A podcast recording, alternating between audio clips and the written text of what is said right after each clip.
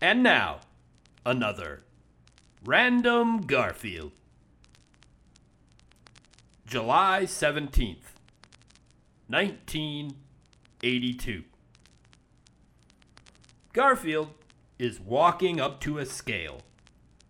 A teddy bear sits facing the scale. Garfield is now blocking our view of the teddy bear, but he's doing something to it. Garfield now sits on the scale, and it goes up. The teddy bear is facing away from the scale.